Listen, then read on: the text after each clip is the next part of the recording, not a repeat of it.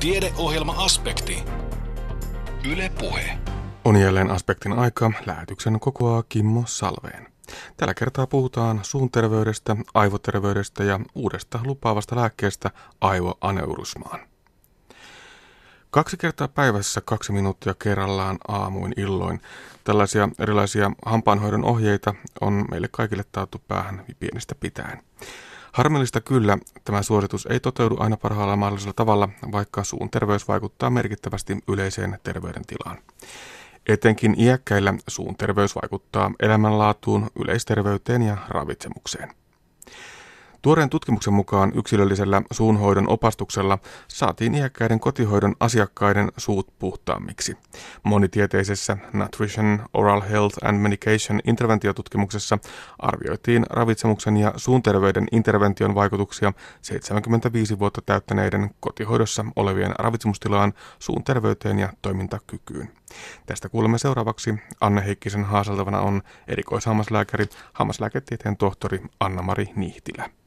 Kyllä, suun terveys on todella merkittävää ikääntyneellä väestöllä, erityisesti toki iäkkäillä henkilöillä, joilla voi olla jotain toimintakyvyn ongelmia, yleissairauksia ja muita tämmöisiä niin kuin ravitsemusongelmia, niin totta kai meillä niin kuin pitää olla riittävästi niitä hampaita suussa tai hyvät proteesit, joilla voi hyvin syödä terveellistä ruokaa. Ja sitten pitää ihan todella tarkasti huolehtia siitä, että se suu olisi puhdas, että sieltä suusta ei sitten lähde tulehduksia sinne lähialueille, eli ne tulehdukset voi mennä ihan tähän niin kuin suun ympäristöön tai sitten ne suun bakteerit voi kulkeutua vaikka keuhkoihin, sydämeen, aiheuttaa siellä sitten todella ikäviä ongelmia. Tai sitten aletaan, niin kuin suun bakteereista me tiedetään, että ne aiheuttaa myös, jos siellä suussa on tulehduksia, ihan tämmöisen ä, yleisen matalaasteisen tulehduksen kehoon, joka sitten vaikuttaa moniin meidän kansansairauksiin, kuten sydänverisuonisairauksiin, diabetekseen, näin edespäin. Raskana olevien naisten suun terveydestä pidetään kovin hyvää huolta. Neuvolasta tulee kutsu käydä myöskin siellä hammastarkastuksessa raskauden aikana. Miten on sitten iäkkäiden suhteen? Onko meillä näin hyvä tilanne myös siellä? No valitettavasti ei ole ja, ja tämä olisikin todella tärkeä ryhmä nyt kohdentaa näitä meidän resursseja. E, me tiedetään, että iäkkäät potilaat, jotka esimerkiksi kotihoidon turvin pärjäävät kotona tai ovat laitoshoidossa, heidän suun terveys on kaikista yhteiskuntaryhmistä heikoin. Eli heillä on tavallaan, kun he ovat muutenkin, äh, heillä on paljon ongelmia, niin sitten vielä on näitä suun terveyden ongelmia siihen lisäksi. Ja tämä on ehdottomasti sellainen asia, mihin pitäisi puuttua. Eli pitäisi ajoissa äh, ehkäistä toki hyvään, niin kuin, hyvä suun terveys ole tuurista kiinni, se on siitä kiinni, että siihen varaudutaan ajoissa jo silloin keskiässä, huolehditaan hyvin ä, omasta suusta, tutkitaan sitä omaa suuta, tutustutaan siihen ja pidetään se puhtaana sitten ä, niin kuin hyvillä omahoitotottumuksilla.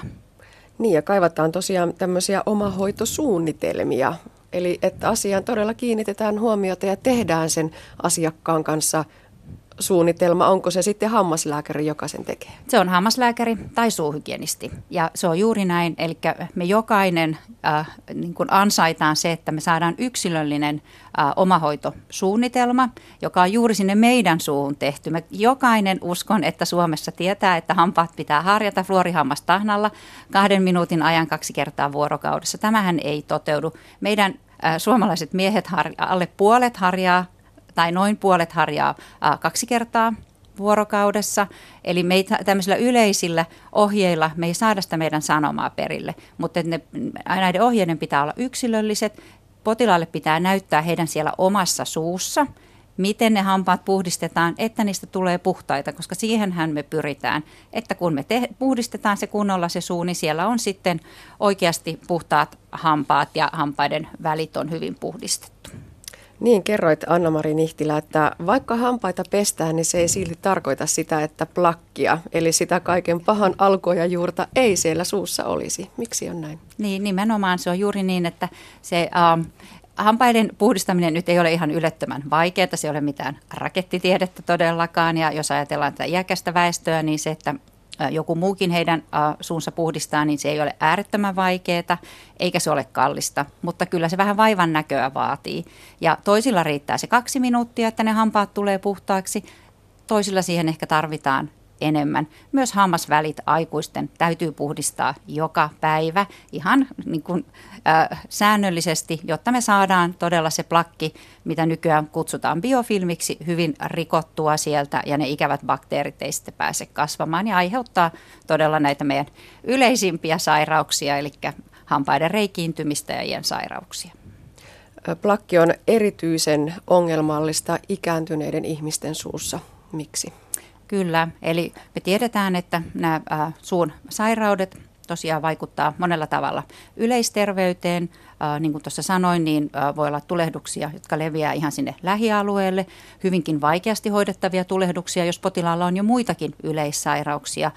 Näitä suun sitä plakkia voidaan hengittää keuhkoihin, se voi aiheuttaa sitä kautta keuhkokuumetta ja todella äh, vaikeita niin kuin ongelmia ihan tehohoitoon voi joutua potilaat tästä syystä. syystä. Ja sitten kyllä se elämänlaatu on todella kurjaa, jos se suu on äh, likainen, sitä ei saada puhtaaksi, jos on, suu on kovin kuiva, jos siellä on kipua, tulehdusta.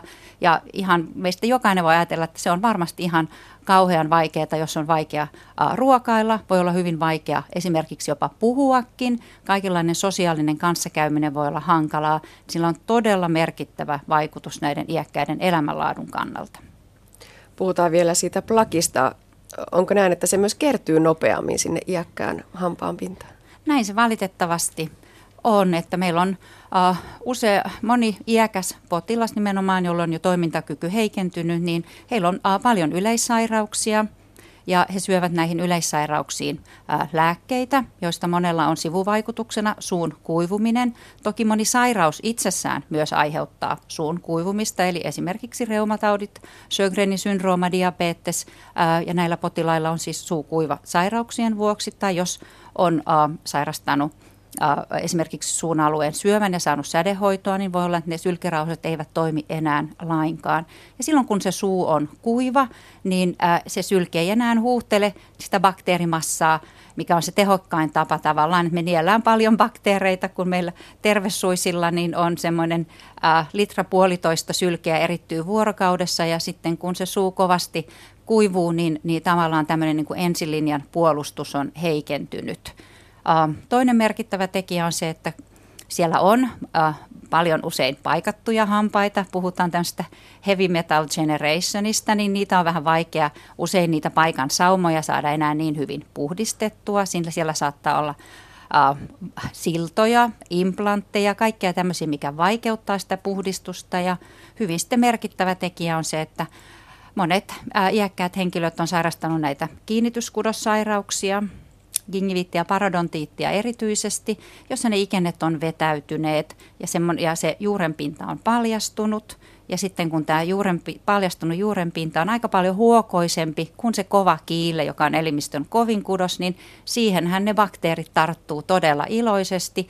Ja se on aika vaikea puhdistaa ja se pitää todella hyvin huomioida, että sen harjan pitää kulkea ihan siellä iän rajaa myöten jotta sitten äh, vältytään tältä todella vaikealta juurikarjesongelmalta, joka on se merkittävin syy, miksi äh, iäkkäät potilaat menettää hampaita.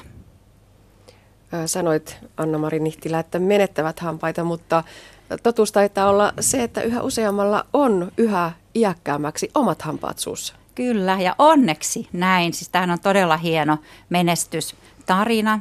Eli äh, hampaattomuus on, on jyrkästi laskenut Suomessa. Meidän yli 30-vuotiaasta aikuisväestöstä noin 10 prosenttia on hampaattomia. Toki se hampaattomuus siis korostuu näissä vanhemmissa ikäryhmissä, että kun puhutaan näistä yli 75-vuotiaista, niin miehistä 30 prosenttia, naisista 47 prosenttia tämän terveys 2011 tutkimuksen mukaan on hampaattomia.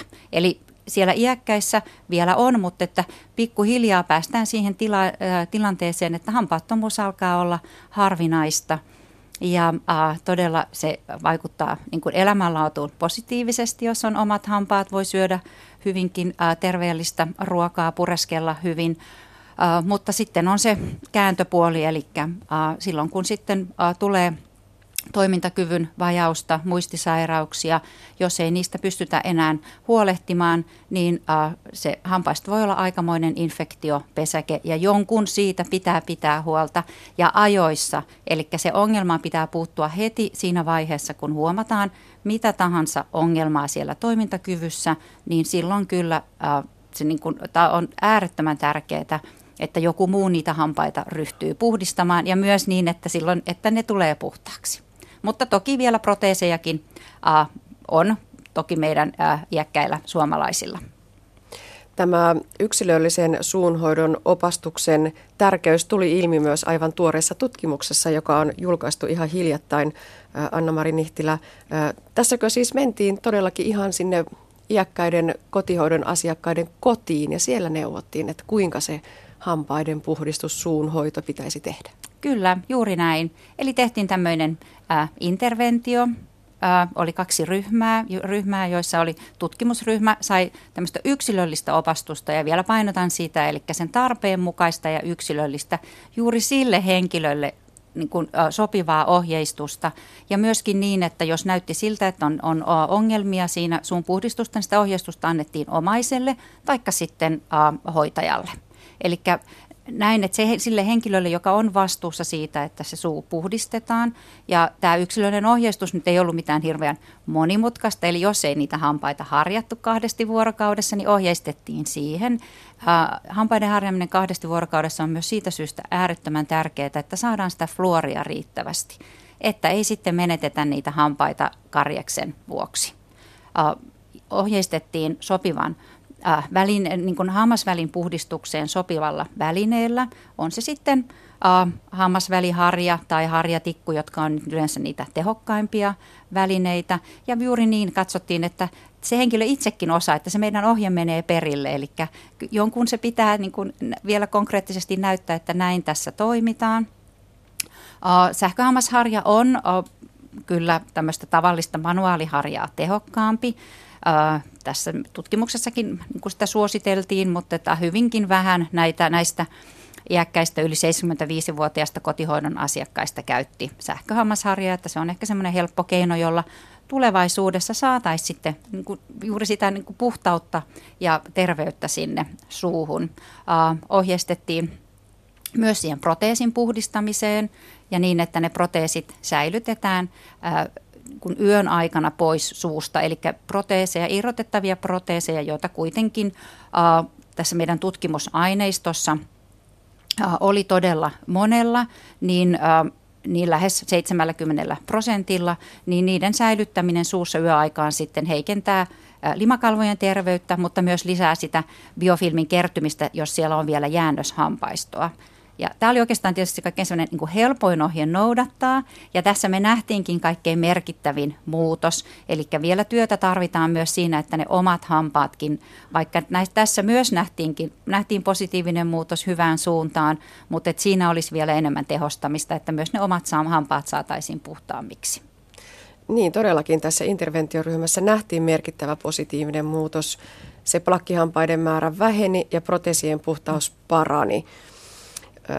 Eli tehokasta on. Tätä selvästi pitäisi jatkaa. Kyllä, siis tehokasta ja sanoisin kuitenkin yksinkertaista. Meillä oli suuhygienistit, he myös tutkivat, eli tämä on osa tämmöistä laajempaa tutkimusta, jossa on tutkittu myös ravitsemusta ja lääkehoitoa, tämmöistä Nutormed-tutkimusta Itä-Suomen yliopistossa. Ja tämän suun tutkimuksen ja intervention niin kun teki kolme suuhygienistiä. Ja, ja, ja kun uskoisin, että tässä vielä niin kuin pienellä tehostuksellakin niin saataisiin ihan merkittävästi parempi. Eli tässä oli, tämä oli hyvin yksinkertainen kirjalliset ohjeet ja sitten ihan konkreettisesti näytettiin, annettiin ne suulliset ohjeet ja nimenomaan niin kuin voimavarakeskeisesti, eli siihen, mihin tämä, nämä henkilöt kykeni. Mutta varmasti sekin, että jos siellä olisi sitten vähän useammin käyty katsomassa, että miten tämä menee, että puolen vuoden päästä vasta seuraavan kerran käytiin katsomassa ja siltikin nähtiin näin hyvä tilanne. Eli suun hoitotottumus, se on sellainen asia, joka pitäisi saada sinne päivittäisiin rutiineihin ja pysymään koko elämän ajan myös sinne vanhuuteen saakka. Entä sitten, kun se toimintakyky on jo niin huono, että vaikkapa motorisesti hampaiden, omien hampaiden harjaus ei vaan enää onnistu? Kyllä, silloinhan se sitten on jonkun toisen tehtävä. Ja tässäkin painottaisin sitä, että se pitäisi aloittaa ajoissa. Se on todella ikävää, jos siellä suussa on kipua ja äh, jos mä ajatellaan muistisairaita potilaita, niin hehän eivät välttämättä edes osaa kertoa, että siellä on jotain äh, kovinkin kivuliasta. He vaikka saattavat lopettaa ruokailun, joka johtuu ihan siitä, että siellä on katkenneita juuria, teräviä hampaiden kulmia, jotka aiheuttavat äh, kieleen haavaumia. Ja, ja voi ajatella, että tämmöinen tilanne on kyllä aika epäinhimillinen, että jatkuvasti on suu kipeänä.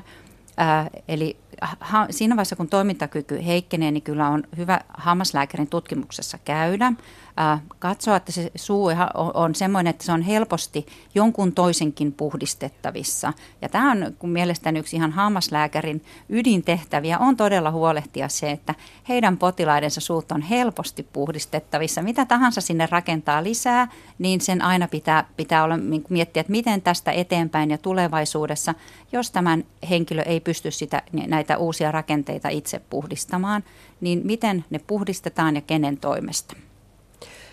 Tämä tuore tulos on siis osatutkimus laajemmasta tutkimushankkeesta, jossa siis on selvitetty ravitsemuksen ja suun terveyden intervention vaikutusta vaikutuksia yli 75 vuotta täyttäneiden kotihoidossa olevien ravitsemustilan suun terveyteen ja toimintakykyyn.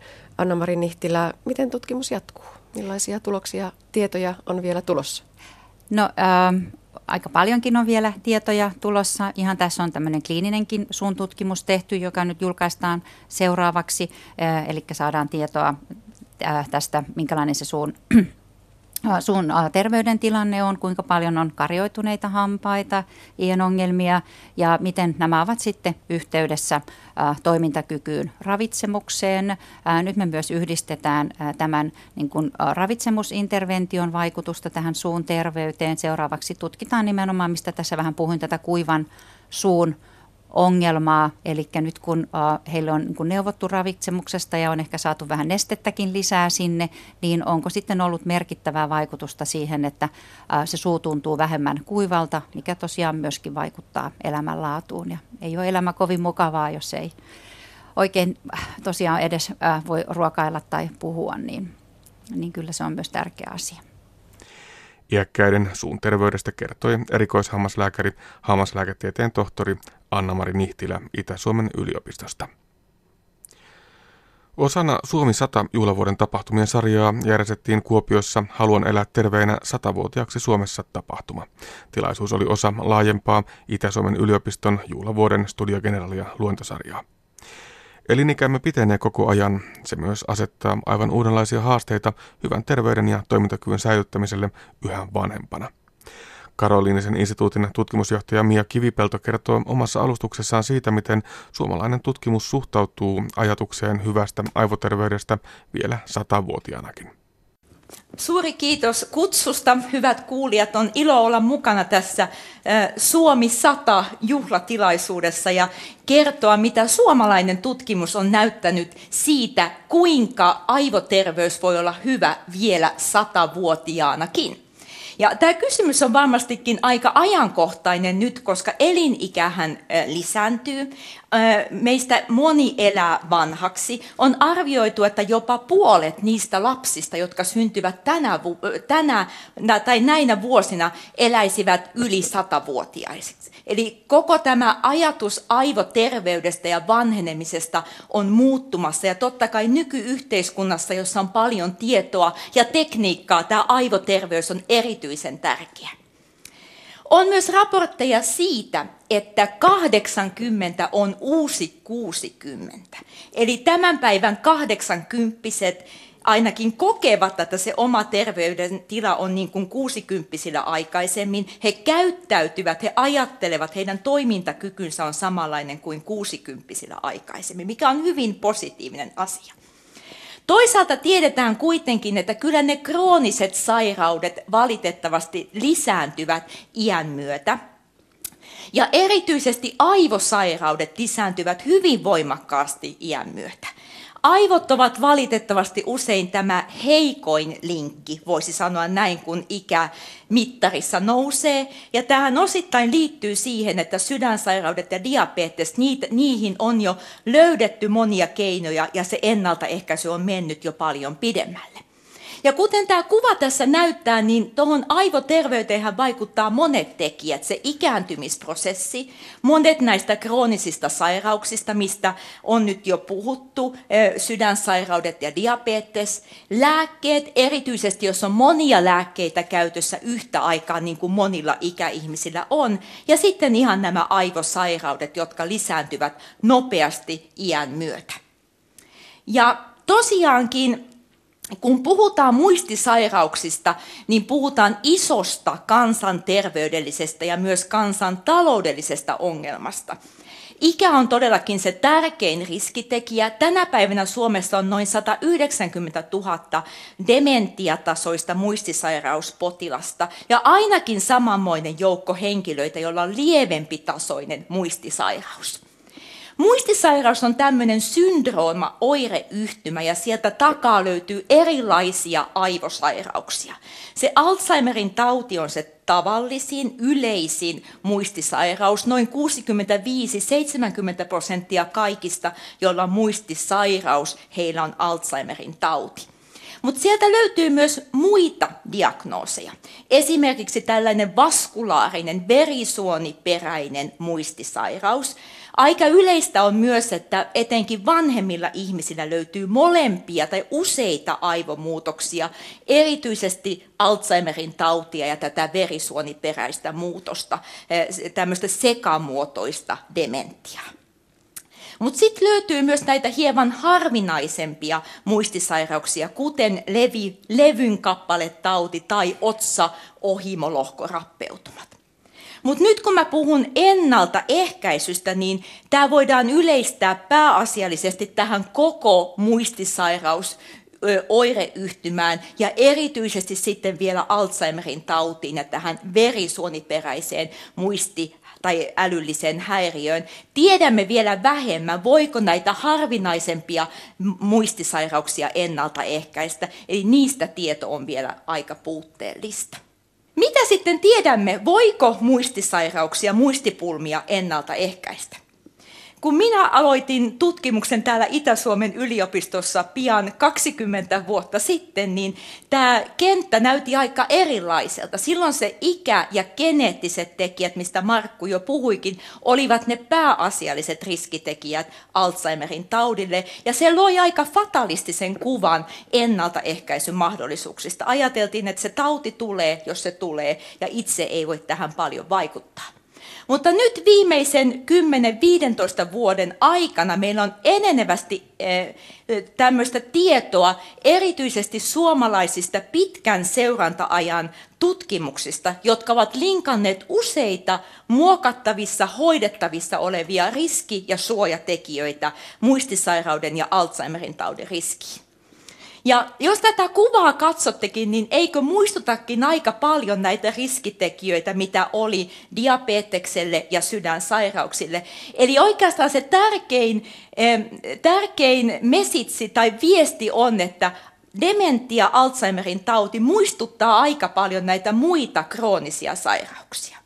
Ne geenit ovat siellä taustalla ja erityisesti nuorella iällä alkavassa Alzheimerin taudissa geeneillä on merkitystä, mutta aika useassa tapauksessa se on tässäkin geenien ja ympäristön yhteisvaikutusta. Ja kuten tästä kuvasta näkyy, niin sieltä löytyy verenpainetta, diabetesta, ylipainoa, tupakointia, jotka ovat riskitekijöitä. Suojaavien tekijöiden puolelta löytyy fyysistä aktiivisuutta, aivojen käyttöä, terveellistä ruokavaliota. Myös depressio ja stressi voivat olla riskitekijöitä dementialle ja Alzheimerin taudille. Yksi tärkeä asia on hyvä pitää mielessä, kun mietitään ennaltaehkäisyä. Tämä prosessi, joka johtaa Alzheimerin taudin dementiaan, on hyvin pitkä. Ne ensimmäiset tautimuutokset voi alkaa jo 20-30 vuotta ennen kuin se diagnoosi voidaan tehdä. Eli usein jo siinä keski-iän vaiheella. Ja siksi yleensä sanonkin, että ei ole koskaan liian aikaista aloittaa sitä Alzheimerin taudin ennaltaehkäisyä. Kuinka paljon Alzheimerin tautia sitten voidaan ehkäistä? Uskallatteko sanoa jonkun prosentin? Onko se 10 prosenttia vai 90 prosenttia vai mitähän se voisi olla? 25, joo. Siitä on erilaisia lukuja ja kukaanhan tätä, se on vaikea laskea. Sitä ei oikeastaan kukaan ole pystynyt ihan kokonaan vielä selvittämään ja se voi totta kai vaihdellakin vähän riippuen ikäryhmistä ja muista tekijöistä.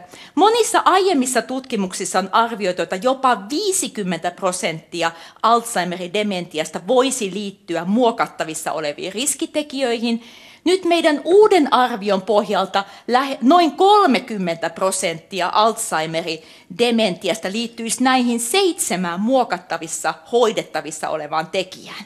Eli diabetes, keski-iän verenpaine, keski-iän lihavuus, vähäinen liikunta, depressio, tupakointi ja vähäinen kouhtus. Ja 30 prosenttia on aika iso osa. Ja ainahan me ei pystytä sitä tautia ennaltaehkäisemään, mutta jos se, jos se taudin alku, jos sitä pystyttäisiin lykkäämään eteenpäin muutamallakin vuodella, sillä olisi iso merkitys totta kai yksilölle, mutta myös koko yhteiskunnalle. Se, mitä meillä on aikaisemmin puuttunut tästä ennaltaehkäisytieteestä, on tämmöiset satunnaistetut tutkimukset, interventiotutkimukset. Ja Matti mainitsikin siitä, että näihin havainnollisiin tutkimuksiin liittyy se haitta tai vaara, että niistä ei voi aina tietää sitä syy-seurausyhteyttä. Eli tämmöinen interventiotutkimus, äh, satunnaistettu tutkimus on se äh, vahvin tieteellinen eh, tapa osoittaa, että jonkun tyyppinen interventio on, on tehokas. Siinä on kaksi ryhmää ja toinen on niin sanottu kontrolliryhmä ja se toinen ryhmä saa jonkinlaisen intervention tai hoidon. Ja mä oon ylpeä siitä, että me Suomessa ollaan tehty maailman ensimmäinen laajamuotoinen elintapainterventio, jonka nimi on Finger, ja tässä tarkoitus on ollut ennaltaehkäistä muistihäiriöitä. Ja sanoisin, että tämä kyllä pohjautuu vahvasti siihen perinteeseen, mitä meillä on sydänsairauksien ja diabeteksen ennaltaehkäisystä. Eli ilman tätä emme varmasti olisi näin aikaisin päässeet Fingerin kanssa liikkeelle. Finger-tutkimus alkoi 2009 ja kuten näette, tässä on mukana iso joukko yliopistoja ja Itä-Suomen yliopistolla on tässä ollut hyvin, hyvin keskeinen rooli. Ja Finger-tutkimuksessa tosiaan tavoite oli tutkia, että voiko muistiha- muistihäiriöitä, muistisairautta ennaltaehkäistä, jos tehdään tämmöinen elintaparemontti. Huomioidaan eri elintapatekijät yhtä aikaa. Ja tässä näkee, näette tämän listan kahden vuoden monimuotoinen elintapainterventio, jossa oli mukana ravitsemusneuvontaa, liikuntaa, muistijumppaa ja tämmöistä sosiaalista aktiivisuutta ja kaikkien näiden sydän verisuonisairauksien, niiden riskitekijöiden tehokas seuranta ja hallinta.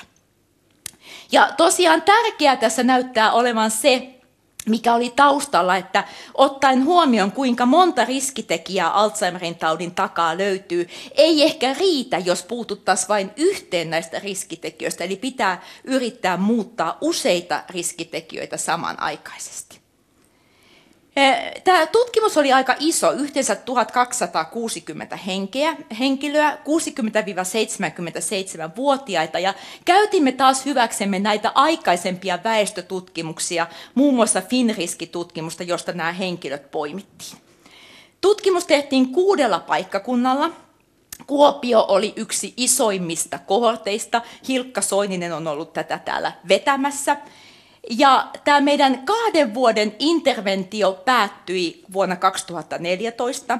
Juuri viime kesänä saimme valmiiksi viiden vuoden seurannan. Ja nyt on tarkoitus polkaista käyntiin seitsemän vuoden seuranta kesän jälkeen niin, että me nähdään, mitkä on nämä pitkän ajan vaikutukset tämän tyyppisellä interventiolla. Tässä näette vielä tämän interventio, tämän ohjelman, mitä tämä ryhmä teki. Eli meillä oli ravitsemusneuvontaa, siinä oli ihan tämmöinen dietisti, ravitsemusneuvoja, joka antoi näitä ohjeita, ja siinä oli sekä ryhmäneuvontaa että yksilöneuvontaa. Liikunnassa meillä oli sekä lihaskuntoharjoitusta, vähän aerobista harjoitusta, uintia tai kävelyä tai sauvakävelyä ja myös tasapainoharjoittelua. Ja siinä oli fysioterapeutti neuvomassa ensimmäisen kuuden kuukauden aikana niin, että henkilöt pääsivät hyvin käyntiin. Muistijumppaa tehtiin, meillä oli tämmöinen tietokonepohjainen harjoittelu ja psykologi oli vähän siinä ohjastamassa. Ja sitten oli sydän- ja verisuonisairauksien tarkka seuranta ja hallinta. Lääkkeitä me ei aloitettu tässä tutkimuksessa, vaan ohjattiin henkilöt sitten oman lääkärin puheille, jos oli tarvetta tehostaa sitä lääkehoitoa. Ja sitten meillä oli tämä niin sanottu kontrolliryhmä, joka sai tavanomaista terveysneuvontaa. Ja mä kyllä kutsusin sitä mini-interventioksi, koska eihän tänä päivänä voi olla puhdasta kontrolliryhmää eettisistä syistä. Me tiedetään, että nämä riskitekijät on tärkeitä muille, muille ö, sairauksille. Eli tämä kontrolliryhmä tuli meille 13 kertaa kahden vuoden aikana, eli hekin sai kyllä aika paljon valistusta. Tässä näette vielä kuvan tästä Finger-interventiosta. Palaute on ollut todella positiivista ja erityisesti tämä ryhmätoiminta on ollut motivoivaa. Monet tykkäsivät, että se oli auto heitä tekemään sitä ja kyllähän se toi tämmöistä sosiaalista interventiota ja lisämotivaatiota siihen mukaan. Vain 12 prosenttia keskeytti tutkimuksen kahden vuoden aikana, mikä on pieni osa, ja mitään vakavia sivuvaikutuksia ei tullut. Tavallinen, tavallisin tämmöinen lievä sivuvaikutus oli lihaskipu tuon treenauksen jälkeen, mikä ilman muuta myös kuuluu asiaan. Mitäs luulette näistä tuloksista? Saatiinko me jotakin muistin ja älyllisten toimintojen suhteen näkyviin? Kyllä siellä ihan selkeä tulos tuli. Eli tässä on meidän ensisijainen päätetapahtuma, missä on eri älylliset kognitiiviset toiminnot, eri testit otettu yhteen. Ja tämä punainen kurva on tämä, joka sai tämän intensiivisen elintapaintervention, ja sininen on tämä, joka sai tämän, tämän tavallisen kontrollineuvonnan. Ja niin kuin näette, molemmat ryhmät parantaa älyllistä kognitiivista toimintaa kahden vuoden aikana, mutta tämä interventioryhmä parantaa selkeästi enemmän. Siinä on 25 prosenttia enemmän parannusta siinä ryhmässä ja se on myös ihan tilastollisesti merkittävä. Me julkaistiin nämä tulokset 2015 Lancet-lehdessä. Ja sama malli näkyy kaikkiin tämmöisiin kognition eri osa-alueisiin. Toiminnan ohjaus, suunnitellaan erilaisia toimintoja, niin kuin näkyy, tuossa interventioryhmässä on yli 80 prosenttia enemmän paranemista. Tiedonkäsittelyn nopeus tässä keskellä, kuinka nopeasti voimme tehdä eri tehtäviä. 150 prosenttia enemmän paranemista siinä interventioryhmässä. Ja sitten tämmöiset vaativat muistitehtävät, jopa siinä tuli 40 prosenttia enemmän paranemista siinä interventioryhmässä. Ja kaikki nämä kognition osa-alueethan ovat hyvin tärkeitä ihan, ihan tämmöisessä arkitoiminnassa, ja näissä nähdään usein muutoksia iän mukana, eli siinä suhteessa nämä tulokset näytti hyvin merkittäviltä. Me nähtiin myös, että tällä verrokkiryhmällä, kontrolliryhmällä oli 30 prosenttia kohonnut riski muisti, muistin heikkenemiselle, eli näiden kognitiivisten toimintojen heikkenemiselle jo kahden vuoden aikana. Ja taas näkyi tämä sama, sama tulos näihin kaikkiin kognition osa-alueisiin. Eli näyttää siltä, että tämä tulos voi olla ihan myös kliinisesti merkittävä. Meillä on aika paljon analysoitavaa tästä Finger-tutkimuksesta ja tässä on ihan muutaman tämmöinen uusi tulos. Yksi asia, mikä oli aika positiivinen minusta, oli tämä, että nämä terveelliset elämäntavat näyttivät säilyvän kahden vuoden ajan. Ja mehän usein tiedetään, että on helppo tehdä muutoksia muutaman kuukauden tai puolikin vuotta, mutta tosiaan näytti siltä, että nämä elintapamuutokset olivat aika pysyviä. Muita positiivisia havaintoja oli se, että tämä interventio ei vain vaikuttanut siihen muistiin, mutta myös elämän laatu koheni ja toimintakyky parani jo kahden vuoden aikana. Ja kun geeneistä puhuttiin, niin me olemme nyt katsoneet alustavasti näitä tuloksia ApoE-kantajilla. ApoE4 on tämmöinen tärkein geneettinen riskitekijä Alzheimerin taudille. Ja positiivista oli se, että nämä vaikutukset näyttivät olevan erityisen selkeitä näillä geneettisesti alttiilla henkilöillä. Ja tämä on totta kai positiivinen havainto, koska geeneille ei voida mitään, mutta vaikka geneettinen alttius voisikin olla, niin tämän tyyppinen interventio on erittäin tärkeä. Eh, juuri tällä hetkellä olemme laatimassa tämmöisiä käytännön ohjeita, mikä teki Finger-interventiosta näin, näin menestyksekkään. Ja tässä on muutama tämmöinen käytännön asia, me varmasti palataan näihin sitten keskustelun aikana. Uskomme, että tämä ryhmätoiminta oli aika tärkeä, erityisesti yksin asuville henkilöille, jotka eivät ole paljon tehneet tämän tyyppisiä aktiviteetteja aikaisemmin. Myös nämä yksilöllisesti räätälöidyt konkreettiset neuvot, koulutettu henkilökunta, joka osasi tämmöisten ikäihmisten tarpeet. Oman motivaation löytäminen ja positiivinen palaute olivat ilman muuta tärkeitä. Samoin kuin yhteiskuntarakenteiden merkitys. Teimme aika paljon töitä, että löysimme eri, esimerkiksi semmoisen eh, kuntosalin, joka oli sovelias tämän tyyppisille henkilöille. Eli sillä on ilman muuta suuri merkitys. Ja lopuksi ihan pari sanaa vain tulevaisuudesta. Ja minusta on hyvin positiivista nyt, että Fingeriä, se on tämmöinen käytännönläheinen malli, jota käytetään nyt ympäri maailmaa, aivan niin kuin diabetestutkimustakin testataan eri, eri paikoissa. Ja näiden meidän eurooppalaisten kumppaneiden kanssa olemme nyt rakentaneet tämmöisen eurooppalaisen yhteistyön dementian ehkäisemiseksi. Ja samantyyppisiä tutkimuksia on nyt menossa Ranskassa ja Hollannissa, ja juuri nyt olemme vetämässä yhteen näitä tutkimuksia, ja tällä tavalla saamme yli 6000 osallistujaa, ja näin saadaan varmempaa tietoa siitä, minkä tyyppinen interventio on hyväksi aivoille. Eikä tässä kaikki. Nyt tämä Finger-ilosanoma on leviämässä myös muualle maailmaan. Uusin näistä on Singer-tutkimus Singaporessa. He ei aloittanut Fingeria, vaan Singerin. Ja toinen on Yhdysvalloissa, ollaan nyt aloittamassa isoa samantyyppistä Finger-tutkimusta. Eli tämä on mun mielestä hieno esimerkki siitä, kuinka tämän tyyppinen Finger-malli on nyt leviämässä myös muualle maailmaan. Ja tämän vuoksi olemmekin nyt laajentaneet tämän eurooppalaisen yhteistyön maailmanlaajuiseksi globaaliseksi yhteistyöksi. Ja Tarvetta ennaltaehkäisyyn on, eh, koska lääkerintamahan Alzheimerin puolella on vielä aika vaikea. Meillä on oireenmukaisia lääkkeitä, mutta sitä parantavaa lääkettä on vaikea ollut saada markkinoille. Tässä kuvassa näette kaikki lääketutkimukset, mitä tällä hetkellä tehdään Alzheimerin suhteen. Viimeisen 30 vuoden aikana on ollut yli 200 negatiivista lääketutkimusta, eli on ollut tosi vaikea löytää semmoista taudin kulkua hidastavaa lääkettä.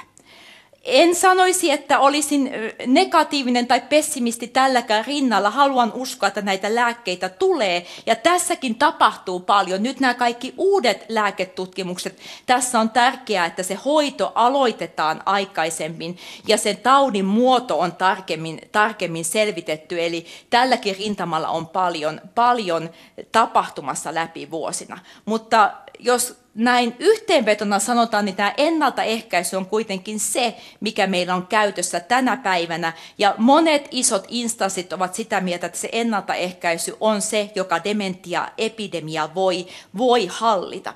Ja tässä on nämä minun viimeiset suositukset, mitä me voimme tehdä itse kukin meistä, jos me haluamme, että aivot ovat hyvässä kunnossa vielä satavuotiaanakin. Sydänterveys on aivoterveyttä, eli kaikkien vaaratekijöiden hoito koko elämänkaaren ajan, monipuolinen ja terveellinen ravinto ja kaikkien riskitekijöiden hoito. Aivojen käyttäminen, sosiaalinen ja älyllinen aktiivisuus, liikunta, toisaalta myös stressiä pitää välttää ja aivot tarvitsevat myös lepoa. Näillä resepteillä päästään varmasti aika pitkälle. Näin Karoliinisen instituutin tutkimusjohtaja Mia Kivipelto, joka puhui Suomi 100 juhlavuoden tilaisuudessa Kuopiossa. Kuuntelet siis aspektia, jonka kokoaa Kimmo Salveen. Tiedeohjelma Aspekti. Yle Puhe. Aivojen parissa jatketaan edelleen seuraavassakin. Aivovaltimon pullistumien eli aivovaltimoaneurysmien muodostumista ja puhkeamista voi tulevaisuudessa olla mahdollista ehkäistä lääkehoidolla. Pullistuma voi puhjatessaan aiheuttaa hengenvaarallisen lukin kalvon alaisen verenvuodon, joka johtaa kuolemaan noin 40 prosentilla sairastuneista potilaista ja pysyviin haittoihin suurella osalla vuodosta selvinneistä. Ehkäisevää lääkehoitoa ei toistaiseksi ole, joten tuore tutkimustulos lääkehoidon löytymisestä kuulostaa todelliselta läpimurrolta aivovaltimoaneurysmien hoidossa. Onko näin? Sitä kysyy seuraavassa Anne Heikkinen ja vastaajana on asiantuntija dosentti Joana Froseen Kuopion yliopistollisesta sairaalasta. Tietyllä tavalla kyllä.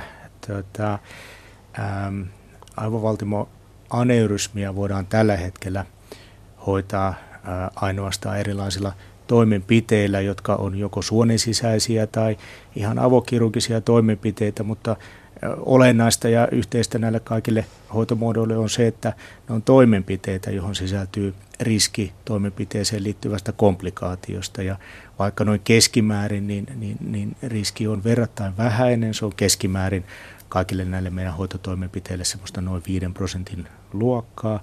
Niin tuota, se ei ole mikään ihan, ihan mitätön etenkin kun hoitotoimenpiteen komplikaationa voidaan aiheuttaa aivoverenkiertohäiriö, joka voi jättää potilaalle ikävimmillään pysyvä halvausoire ja siihen liittyvät sitten toimintakyvyn vajeet. Eli siinä mielessä se, että, että nyt meillä mahdollisesti kohta on ää, lääkehoito, jolla, jolla voidaan osa aivovaltimoaneurysmistä hoitaa, tai ainakin niin, että voidaan joissain tilanteissa tarjota lääkehoitoa hoitotoimenpiteen vaihtoehtona, niin on kyllä iso askel potilaiden hoidossa ja tietyllä lailla läpimurto. No nyt sitten toinen asia on se, että ihan vielä me ei olla siellä, siellä asti, että voisimme, voisimme tuota potilaalle jo kirjoittaa reseptin ää, tietystä lääkkeestä, mutta se, että, että meillä on nyt löytynyt ää, hyvä kandidaatti ja ennen kaikkea löydetty semmoinen mekanismi, semmoinen solujen välisen signaloinnin tai viestinnän mekanismi, johon vaikuttamalla voidaan aivovaltimoaneurysmien muodostumista ja kasvua ehkäistä, niin se on iso askel eteenpäin. Puhumme siis aivovaltimoaneurysmista. Voiko sitä suomentaa sillä pullistumatermillä, joka on ehkä hieman läheisempi ja kertoo siitä, että mitä siellä aivoissa oikeasti tapahtuu? Joo, se on aika hyvä suomennos mielestäni. Tätä. Eli kyse on nimenomaan tämmöisestä verisuonen seinämään syntyvästä pullistumasta, ää, joka ää, joillain potilailla saattaa ajan myötä puhjeta ja aiheuttaa hengenvaarallisen kallon sisäisen verenvuodon. Ää, tosin on hyvä tiedostaa se, että kaikki tämmöiset aivovaltimopullistumat ei suinkaan, suinkaan vuoda, vaan, vaan osa niistä. Eli ihminen voi tällaista pullistumaa kantaa päässään tietämättään ja saamatta siitä mitään oireita. No kyllä, ja suurin osa, suurin osa potilasta, jolla tämmöinen aivovaltimopullistuma on kehittynyt, ja sanoo, että on kehittynyt, koska nämä nimittäin on synnynnäisiä, vaan semmoisia, että nämä syntyy elämän aikana, niin suurin osa suurin osa meistä, jotka tämmöistä aivovaltimopullistumaa kantaa, niin on asiasta täysin tietämättömiä, koska tyypillisesti nämä aivovaltimopullistumat ei oireile millään lailla.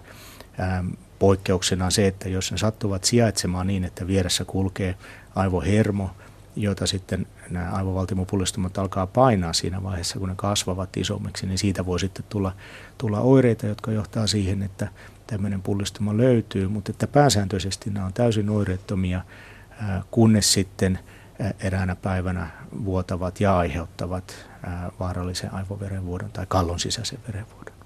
Johon sitten noin 40 prosenttia potilaista kuolee ja tosiaan Joo. suurin osa selvinneistäkin, heillekin jää todella vakavia vaurioita. Joo, ky- kyllä näin. näin. Äh, jos tämmöinen aivovaltimopullistuman aiheuttama kallon sisäinen verenvuoto sattuu, niin, niin se on kyllä, kyllä raju tauti ja, ja erittäin vaarallinen tilanne.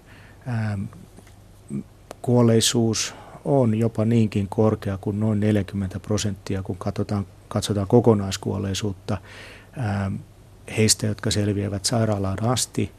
niin, niin tuota, niinkin iso osa kuin noin kolmasosa, tarkalleen ottaa jotakuinkin 27 prosenttia, mutta että noin, noin joka kolmas, niin, niin menehtyy tämän vuodon seurauksena hoidosta huolimatta. Eli kyllä on kyse äärimmäisen rajusta ja vakavasta sairaudesta. Tosin tähän samaan ää, tai tähän perään on hyvä, hyvä ää, todeta myös se, että ää, kaikilla suinkaan tämä vuoto ei ole niin raju, että sen vuodon aiheuttaman oirekuvan ääripäät on, on hyvin kaukana toisistaan, että toisessa ääripäässä meillä on, on voimakas ää, päänsärky, joka on tyypillisesti alkanut hyvin äkillisesti ja oikein millään lähde pois ja jatkuu vaan, mutta potilas on ihan hereillä ja tajussaan ja, ja muuten kunnossa ja sitten toisessa ääripäässä meillä on äkki kuolema, että kirjaimellisesti vaan tippuu kuolleena maahan tämä aneurysman vuodon seurauksena ja sitten kaikki siltä väliltä on mahdollista. Ja tällä hetkellä tilanne on siis se, että vaikka teilläkin on hoidossa potilaita, joilla tiedetään olevan tämmöinen vuotamaton aneurysma, niin heidän hyväkseen ei oikein voi tehdä mitään. Pitää vaan seurailla, että miten se tilanne etenee. No ei ihan näinkään, voidaan tehdä kyllä. Eli tota, kyllä me, kyllä me vuotamattomia aneurysmia voidaan äh, hoitaa ja voidaan, voidaan ehkäistä vuotama, vuotama, toistaiseksi vuotamattoman aneurysman vuoto eristämällä aivovaltimon aneurysman veren kierrosta. Ää, tarkoittaa käytännössä siis tämmöistä ää, joko suonen sisäistä tai kirurgista toimenpidettä, jossa ää, joko, joko kirurgi ää, tämmöisellä metallipuristimella painaa aneurysman kasaan ja eristää sen verenkierrosta, tai sitten röntgenlääkäri pujottaa tämmöiset platinan langat aivovaltimaaneurysman sisään ja sillä lailla saa se hyytymään kiinni ja eristää sen verenkierrosta. Mutta että, että ähm, olennaista on se, että molemmat hoitomuodot on toimenpiteitä, johon sisältyy riski, riski äh, aivoverenkiertohäiriöstä toimenpiteen äh, komplikaationa. Ja tämän johdosta niin, niin suinkaan kaikkia vuotamattomia aivovaltimoaneurysmia ähm, ei ole järkevää hoitaa tällä vuotoa ennaltaehkäisevällä hoidolla.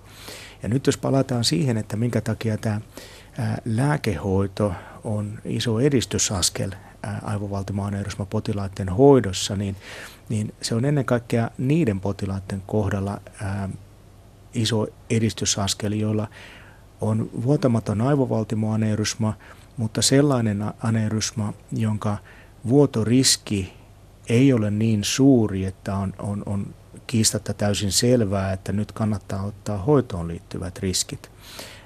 Ja, ja perinteisesti heidän kohdallaan on, on menetelty joko niin, että on jääty seuraamaan, seuraamaan tuota, ää, tilannetta ja, ja pyritty kartoittamaan toistetuilla kuvantamiskontrolleilla sitä, että anerusma ei lähde kasvamaan ja sitä kautta sitten niin näytä merkkejä vuotoriskistä.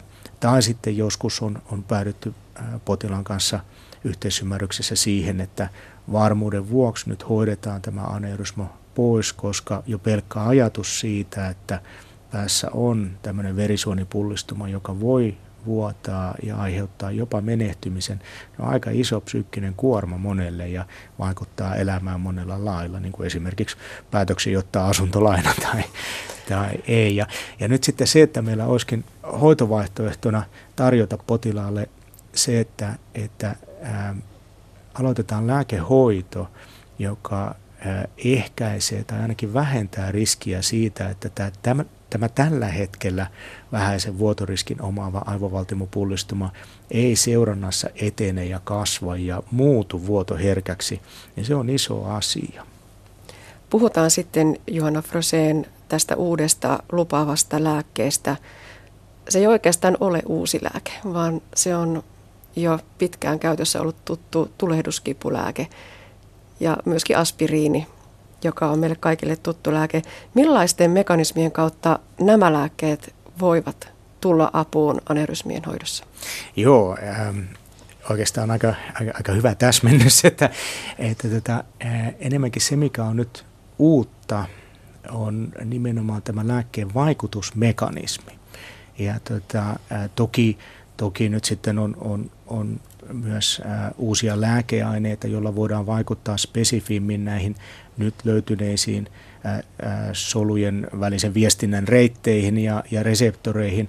Mutta että ehkä vielä isompi uutinen ja ennen kaikkea kliinistä työtä tekevää lääkäriä ää, kiinnostava asia on se, että tosiaan tämän signalointireitin tärkein pelaaja, jos niin voi sanoa, on, on tämmöinen syklooksygenaasi 2 entsyymi, tota, joka on tulehduskipulääkkeiden vaikutuskohta. Eli toisin sanoen tarkoittaa sitä, että että ihan tavallisilla tulehduskipulääkkeillä ja aspiriinilla niin on vaikutusta tähän samaan signalointireittiin, vaikkakaan ää, ne eivät niin spesifisti estä pelkästään tätä aivovaltimoaneurysman kasvuun liittyvää osaa tästä syklooksykinaasi 2 välitteisestä signaloinnista, mutta myös niillä voidaan, voidaan vaikuttaa tähän samaan signalointireittiin. Ja tästä on olemassa jo myös tietoja teillä kysissäkin on tarkasteltu potilaita ja huomattu, että yhteys löytyy. Joo, kyllä, ju, juuri näin. Eli, eli luonnollisestikin, kun, kun tota, äh, havaitsimme ensin, ensin äh, kudosnäytteistä tehdyissä tutkimuksissa ja, ja, ja sitten min koeläintöissä, että, että tosiaan tämmöinen signalointireitti on relevantti aivovaltimoaneurysman kasvun kannalta, niin, niin lähdimme sitten selvittämään, että no miten on, on meidän omilla potilailla, joita on seurattu aivovaltimoaneurysman johdosta ja joiden kohdalla on syystä tai toisesta todettu, että aneurysma ei tässä vaiheessa anna aihetta hoitotoimenpiteisiin, mutta sitten on jääty seuraamaan, että, että pysyykö tilanne vakana vai lähteekö aneurysma kasvamaan. Ja selvitimme, että, että miten he ovat käyttäneet tulehduskipulääkkeitä ja totesimme, että, että näyttää olevan vahvasti niin, että tulehduskipulääkkeiden käyttäjillä aneurysman riski kasvaa pieneni huomattavasti, jopa niinkin paljon, että se pieneni melkein puoleen, joka on iso muutos. Jos puhuisimme aivan uudesta lääkeaineesta, sen tie kliiniseen käyttöön olisi hurjan pitkä. Se voi olla jopa kymmeniä vuosia. Miten on Juhana Frosen tämän lääkehoitomuodon kanssa, kun periaatteessa lääke on jo tuttu ja turvallinen? Aivan. Tosiaan on näin, että, että ää, jos nyt ajatellaan ää, spesifimmin näihin uusiin ää, reseptoreihin vaikuttavia lääkeaineita, niin tällä hetkellä ei ole kliinisessä käytössä, tarkoittaa siis päivittäisessä potilaskäytössä semmoista lääkettä, jolla, jolla voitaisiin nimenomaan spesifisti näihin nyt tunnistettuihin reseptoreihin vaikuttaa, mutta sen sijaan tulehduskipulääkkeethän on ollut pitkään jo käytössä ja on, on riskitekijäprofiililtaan ja, ja haittavaikutuksiltaan hyvinkin hyvin tunnetut lääkkeet ja, ja varsin turvallisia lääkkeitä oikein käytettynä, mistä nyt kieli sekin, että, että niitä saa ihan käsikauppalääkkeinä ilman reseptiä.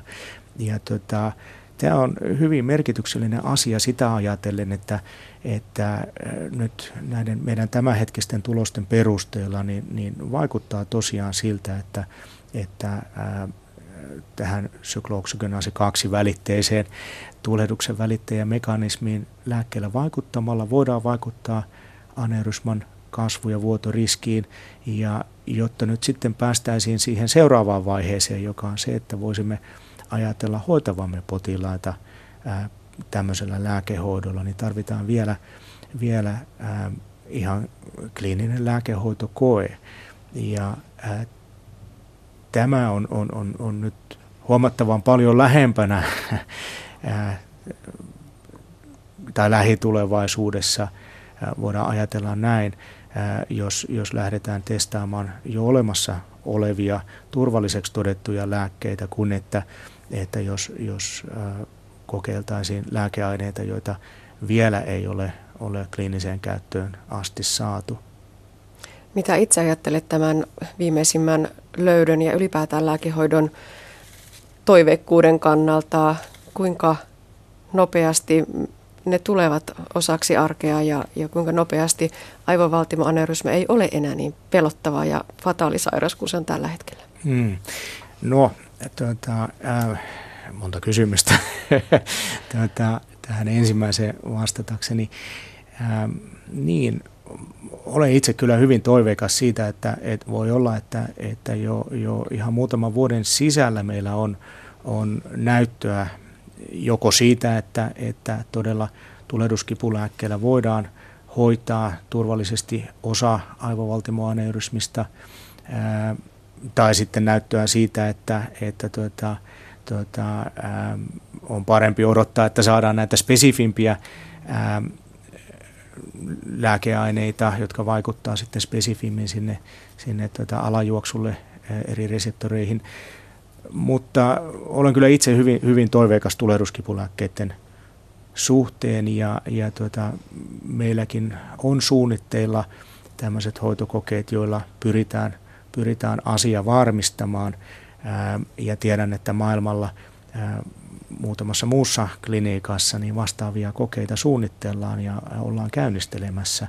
Nyt arvio on, että varmaan semmoinen noin viitisen vuotta menee, että nämä kokeet saadaan, saadaan tota, vietyä loppuun asti. Ihan syystä, että seuranta-ajan täytyy olla riittävän pitkä, että, että tota, voidaan näyttää toteen kunnon, kunnon vaikutus aivovaltimoaneurysmaan jo ihan senkin takia, että suurin osa näistä aivovaltimoaneurysmistä ei ihan, ihan lyhyessä ajassa kasva, niin sen takia täytyy olla vähän pitempi, pitempi seuranta-aika, mutta että, että sen suhteen olen itse hyvin, hyvin toiveikas, että, että mahdollisesti jo, jo viidenkin vuoden sisällä niin, niin, niin, niin tämä on ihan osa, osa ää, arkipäivän hoitoa. No nyt sitten, sitten tähän toiseen kysymykseen, että aivovaltimoaneurysman kuolleisuuteen voisi vaikuttaa, tämä Valtimos aneurysman aiheuttamaan kuolleisuuteen. No, tietenkin jos me pystytään vähentämään aivovaltimoaneurysmien aiheuttamia vuotoja, niin se on, se on tavattoman iso asia. Ja etenkin jos voidaan vähentää niitä ilman äh, kirurgisia toimenpiteitä ja jollain verra, potilaalle verrattain helpolla äh, niin, niin, niin se, on, se on iso asia. Valitettavasti itse siihen vuodon jo sattuessa niin, niin, niin tapahtuvaan aivovaurioon, niin tällä lääkehoidolla tuskin tulee olemaan, olemaan mitään vaikutusta, että se on sitten, sitten tota, seuraava tutkimuksen kohde, että miten me pystyttäisiin niitä potilaita paremmin auttamaan, joille vuoto on jo ehtinyt tapahtua. Aivovaltimon aneurysmien hoidosta kertoi dosentti Juhana Fröseen. Kuinka paljon liikunnalla voi neutralisoida kehnoista elämäntavoista, kuten epäterveellisestä ruokavaliosta aiheutuvia epäedullisia vaikutuksia? Tästä puhutaan tänään ohjelmasarjassamme Parempi päivä. Monesti ajattelemme, että ylipainoinen henkilö on automaattisesti aivan rapakunnossa.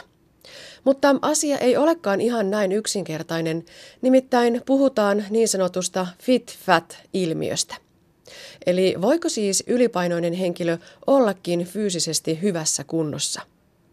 Kysymykseen vastaa liikuntalääketieteen erikoislääkäri Kai Savonen Kuopion liikuntalääketieteen tutkimuslaitoksesta. Kyllä, voi olla.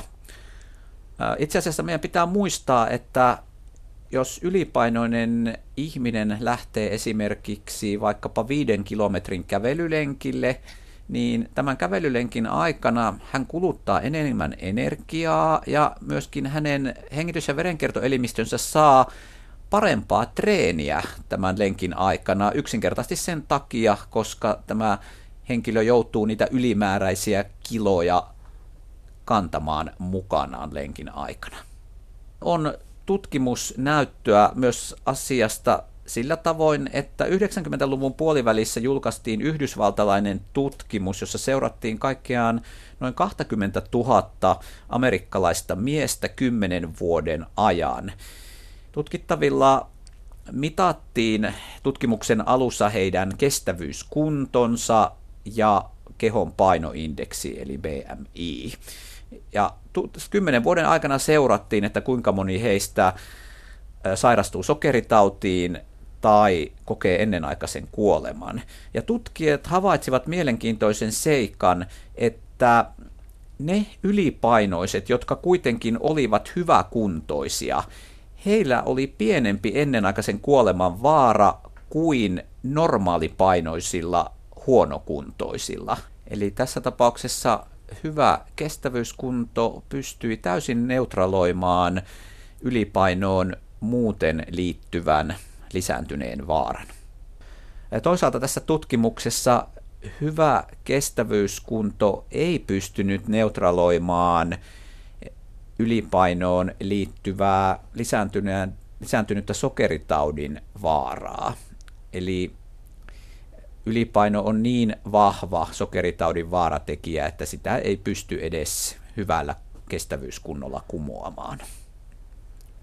Ja toki pitää muistaa, että tässä amerikkalaistutkimuksessa kaikkein pienimmässä vaarassa olivat ne tutkittavat, joilla ei ollut ylipainoa ja jotka olivat hyväkuntoisia, eli nämä kaksi asiaa toki tukevat toisiaan. Niin sanotusta FitFat-ilmiöstä kertoi erikoislääkäri Kai Savonen, toimittajana edellä oli Anne Heikkinen. Ja näin päättyy tämänkertainen aspekti. Lisää aiheistamme netissä osoitteessa kantti.net kautta aspekti sekä Yle Areenasta.